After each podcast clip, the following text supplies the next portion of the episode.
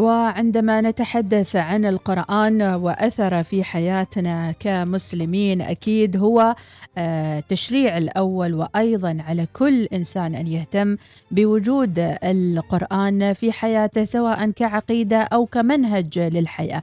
وما أعظم عندما نجعل هذا المنهج للحياة أيضا هو أحد الأساسيات في حياة أطفالنا عندما ندربهم ونعودهم على حفظ القرآن الكريم. نقترب أكثر متابعينا من الأستاذ الفاضل المهندس عبد الله بن حمد العزري المشرف العام على مسابقة إزكي القرآنية لنتعرف على تفاصيل حفظ القرآن وأيضا أهمية هذه المسابقات والمبادرات في حياة أبنائنا والنشء بشكل عام. أستاذ المهندس عبد الله، حياك الله معنا. أهلا وسهلا ومرحبا أختي مديحة، كيف الحال؟ طيبين؟ عساكم بخير. الحمد لله أطيب، وطمنونا عنكم، شخباركم؟ عساكم طيبين، نشكر الله على كل حال بخير وصحة وعافية، ربي يسعدك إن شاء الله. باش مهندس حاليا من إزكي ولا في وين بالضبط؟ نعم نعم في إزكي، نعم موجودين هنا. طمنا على الأجواء هناك في إزكي. أجواء طيبة وصحوة آه ومشمسة كما يقال، ماشي سحب الحمد لله على كل حال. كل الأجواء جميلة بإذن الله. إزكي معروفة ببعض المقومات السياحية، خبرنا عن بعض الأشياء السياحية فيها. نعم طبعا إزكي طبعا ما شاء الله فيها مقومات سياحية آه مثلا يعني عندنا احنا جامع إزكي، عندنا آه قرب جامع إزكي قرية النزار التراثية، وعندنا أيضا غار في أسفل هذه القرية وهو غار جرنان، والكثير من السواح يرتادوا هذا الغار. أيضا عندنا في قرية أمتي هنالك قرية تراثية أخرى، وأيضا كثير من السواح يرتادوا هذا هذه القرية التراثية. جميل جميل. وأيضا وادي حلفين المعروف بامتداد الولاية من أولها إلى آخرها، فيها بعض الأماكن يمكن بعض السواح يجلسوا في هذه الأماكن ويرتادوا عليها. جميل جدا. هذا باختصار. بالإضافة إلى أكيد المبادرات وأيضا الجهود الكبيرة المبذولة من أبناء الولاية للارتقاء بها وأيضا تعزيز المواطنة، وبذلك عندكم مسابقة قرآنية في إزكي، حدثنا عنها. نعم الحمد لله، طبعا هذه مسابقة إزكي القرآنية السابعة، بدأنا بالأولى ووصلنا الآن إلى السابعة. طبعا هذه المسابقة لله الحمد في هذا العام يعني شهدت إقبال وتسجيل كبير جدا جدا، يعني وصلنا إلى التسجيل سبعمئة وسبعة وعشرين مشارك طبعا من الذكور والإناث، وعندنا فيها عدة مستويات. وسيكون إن شاء الله يوم السبت اللي هو بعد الغد تقييم لجميع المشاركين في هذه المسابقة. نعم بإذن الله. نعم الأخوة واللجنة عندنا جاهزة للتقييم ومستعدين في استقبال جميع المشاركين بإذن الله تعالى. بإذن الله. حدثنا أيضا يعني تحت الهواء قلت لي أن المسابقة توقفت بسبب جائحة كورونا، كيف تعاملتم مع هذا التوقف أو استبدلتوه بأنشطة أخرى؟ من ناحية التوقف في في موضوع المسابقة كإجراء مسابقة توقفنا في فترة كورونا، ولكن كمدارس تحفيظ قرآن كريم كانت مستمرة عن طريقة الآن التطور الإلكتروني عن طريق الأونلاين، برامج مختلفة، كان في تواصل في بعض المدارس مع الطلاب وهم في منازلهم للاستمرار في حفظ القرآن الكريم. وهذا كان يعني له دور كبير في أن الطالب أو يعني لا ينقطع في حفظه القرآن الكريم. نعم كثير من الناس ربما يجدوا أن حفظ القرآن له أساليبه وتقنياته، وأيضا أنتم تساعدون الجيل الحالي للتقرب أكثر من القرآن الكريم وتطبيق أيضا تقنيات حفظ القرآن، كيف تجدون ذلك وكيف تساعدون النشأ في حفظ القرآن؟ طبعا من ناحية المساعدة، أولا هذه المسابقات تعتبر مساعدة كبيرة للطالب. لماذا؟ لأن عندما يحفظ كيف سيتم تقييمه. المسابقة تأتي لمعرفة هذا الطالب هل فعلا هو يعني مقدار الحفظ وضبطه للحفظ عندما يأتي إلى المسابقة، هل سيكون من الفائزين الأوائل في موضوع حفظه القرآن الكريم. أيضا طبعا من ناحية المدارس القرآنية الموجودة عندنا، احنا كل مدرسة بأسلوبها في متابعة الطالب أو المنتسب إليها في حفظ القرآن الكريم، بعضها عن طريق الأجهزة الإلكترونية الحين المتطورة، بعضها عن طريق المشافهة في حضور الطالب بنفسه في المدرسة وغيرها من الأساليب الأخرى. طبعا تكلمتم عن أهمية القرآن الكريم، طبعا احنا نعتبر القرآن الكريم يعني الاهتمام به يعني لابد أن يكون من أولى الاهتمامات، لأنه القرآن طبعا هو بركة لكثير من الناس. احنا لاحظنا هذا عندما عايشنا الطلاب معنا، عندما يحفظون القرآن الكريم يكونون متميزون في كل شيء، نعم. سواء كانوا في المدرسة حتى في داخل أسرهم مع عائلتهم يكونوا متميزون. وطبعا تعرفون أن القرآن هو أول أيضا ما ينبغي أن يهتم به وأن يتعلم من علم الله. فلذلك نحن هذه المبادرة تمسكنا بها في مركز إزكي الثقافي، أطلقنا المسابقة هذا العام باسم تحت إشراف مركز إزكي الثقافي، حتى يكون يعني من ضمن الأنشطة بعدما افتتح المركز وتم تدشينه. ممتاز جدا. وهناك أهداف أخرى أيضا. كيف تجدون تعاون المجتمع المحيط فيكم وأيضا رفدكم بما يعينكم على مساعدة الطلبة سواء في تسجيلهم في متابعتهم؟ هل هناك تعاون مع جهات معينة؟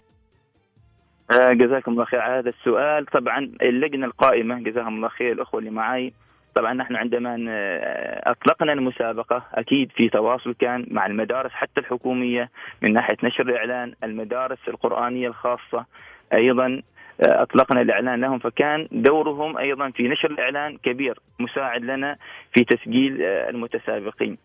أيضا أيضا هي دعوة للجميع سواء كانوا آباء ذكورا وإناثا صغارا وكبارا، حث الجميع سواء كان هذه المسابقة أو في قادم السنوات مسابقات أخرى على المشاركة وعلى الدعم المعنوي والمادي لمثل هذه الأعمال الخيرية بإذن الله. ماذا عن تسجيل المتابعين للحفاظ لحفاظ القرآن؟ كيف تختارون من يتابع كل حافظ قرآن، وما هي مستويات الحفظ وحسب الأعمار؟ المتابعين طبعا هي كل مدرسة قرآن كريم يعني موجود فيها من المعلمين والمشرفين والأساتذة، فكل مدرسة تقوم يعني بمتابعة طلابها الخاصين بها في كل قرية من القرى الموجودة في إزكي. جميل. هذا من ناحية التنظيم كيفية المتابعة. نعم. أما المستويات، أما المستويات طبعا احنا أطلقنا هذه السنة عدة مستويات، وأضفنا في آخر المسابقات مستوى حتى شمل الآباء والأمهات. ممتاز. يعني ما بغينا نستثني المسابقة أن تكون لفئة الصغار فقط، فدخلنا الآباء والأمهات الذين يعني غير ملتحقين بالمدارس لم يأخذوا حظ من التدريس، وكان لفتة جميلة في إدخالنا لهذه الفئة. وأيضا ما شاء الله التسجيل عندنا وصل ما يقارب الثمانين شخص من الذكور والإناث في هذا المستوى. عندنا أيضا مستوى حفظ عشرة أجزاء، وهذا يعني لجميع أفراد مجتمع من الجنسين. طبعا أيضا حفظ طبعا طبعا نحن يعني نهتم بالحفظ والتجويد مع بعض. في المستوى الآخر يأتي من لم يتجاوز الصف الثاني عشر حفظ ستة أجزاء، بعد ذلك المستوى الثالث اللي بعده حفظ وتجويد أربعة أجزاء أيضا لم يتجاوز يكون الصف السابع، ثم المستوى الرابع حفظ وتجويد جزئين وهذا من لم يلتحق يعني أو لم يتجاوز الصف الخامس. نعم. والمستوى الأخير هو حفظ جزء حفظ وتجويد جزء واحد، وهل هذا للفئة الذين لم يتجاوزوا الصف الثالث. طبعا هذا طبعا مستويات خاصة للذكور. جميل. وأيضا للإناث. جميل جدا. إذا دعنا أيضا نركز على فعالية يوم السبت، على ما ستشتمل الفعالية، وإن كان كلمة تحب توجهها للجمهور المتابع لك الآن في صباح الوصال. تمام. طبعا إن شاء الله طبعا يكون يوم السبت يوم جميل جدا ويوم منتظر، سواء نحن الأخوة اللي معانا معدين لهذا اليوم أو الذين سيأتون من المشاركين. طبعا سيكون في مدرستين حكوميتين، مدرسة للذكور ومدرسة للإناث. مدرسة أم أيمن ستكون للذكور، ومدرسة إزكي ستكون ل الإناث. من الساعة السابعة صباحا سنستقبل جميع المشاركين، سيتكون هناك لجان على حسب المستويات سواء كانوا من الذكور ومن الإناث، كل ما يأتي الطلاب يعني أفواج يقول عنهم. نعم سيكون هناك أخوة في الاستقبال لتسجيل الحضور وتوجيههم إلى القاعات التي سيكون فيها التقييم بإذن الله تعالى.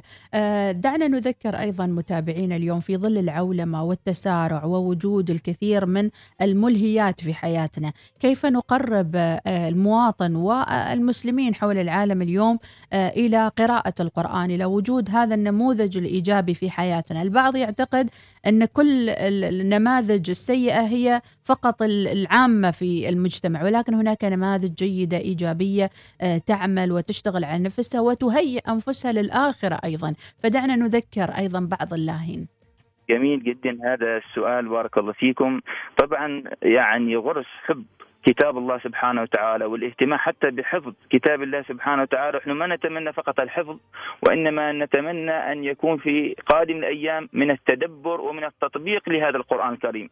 كما ذكرنا أن الاهتمام بالجيل الناش، يعني الاهتمام بالقرآن الكريم أصلا هو ينشئ جيل صالح ومسلم متخلق بأخلاق القرآن، وهذا ما يجعل أصلا المجتمع قوي عندما نتمسك بهذا الكتاب، لأن الله سبحانه وتعالى أصلا ذكر في كتابه وقال يا أيها يا أيها الناس قد جاءتكم موعظة من ربكم وشفاء لما في الصدور وهدى ورحمة للمؤمنين.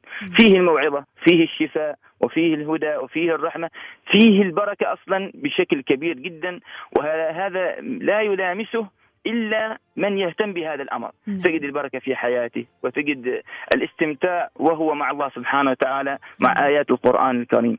ولكن الملهيات مثل ما ذكرت، الملهيات والغفلة يعرف كثير من الناس ربما يبتعد عن هذا الجانب، ولكن نحن من هذا المنبر ومن قناتكم ندعو الناس إلى أنهم لا يغفلوا عن جانب القرآن الكريم والاهتمام بحفظه وتدبره وأيضا بتطبيقه وتعليم الأولاد منذ صغرهم بالاهتمام بأن هذا الكتاب لابد أن يهتم به كل واحد منا بإذن الله تعالى. وأكيد الأثر الكبير لحفظة القرآن وباب الريان والأبواب التي تفتح لهم الخير يعني كثيرة جدا، وربما من الجيد أن نذكر بين الفينة والأخرى بفضائل القرآن وأيضا أهمية التمسك بكتاب الله. شكرا لك المهندس عبد الله بن حمد العزري، مشرف العام لمسابقة إزكي القرآنية، أكثر من سبعمائة متسابق لعودة المسابقة بعد انقطاعها بسبب جائحة كورونا. جزيل الشكر بشمهندس، شكرا جزيلا، بارك الله فيكم، ربي يعطيكم العافية. يمكنكم متابعة اللقاء متابعينا وتفاصيله مباشرة عن طريق اليوتيوب وأيضا على تويتر، وشكرا لبقائكم معنا.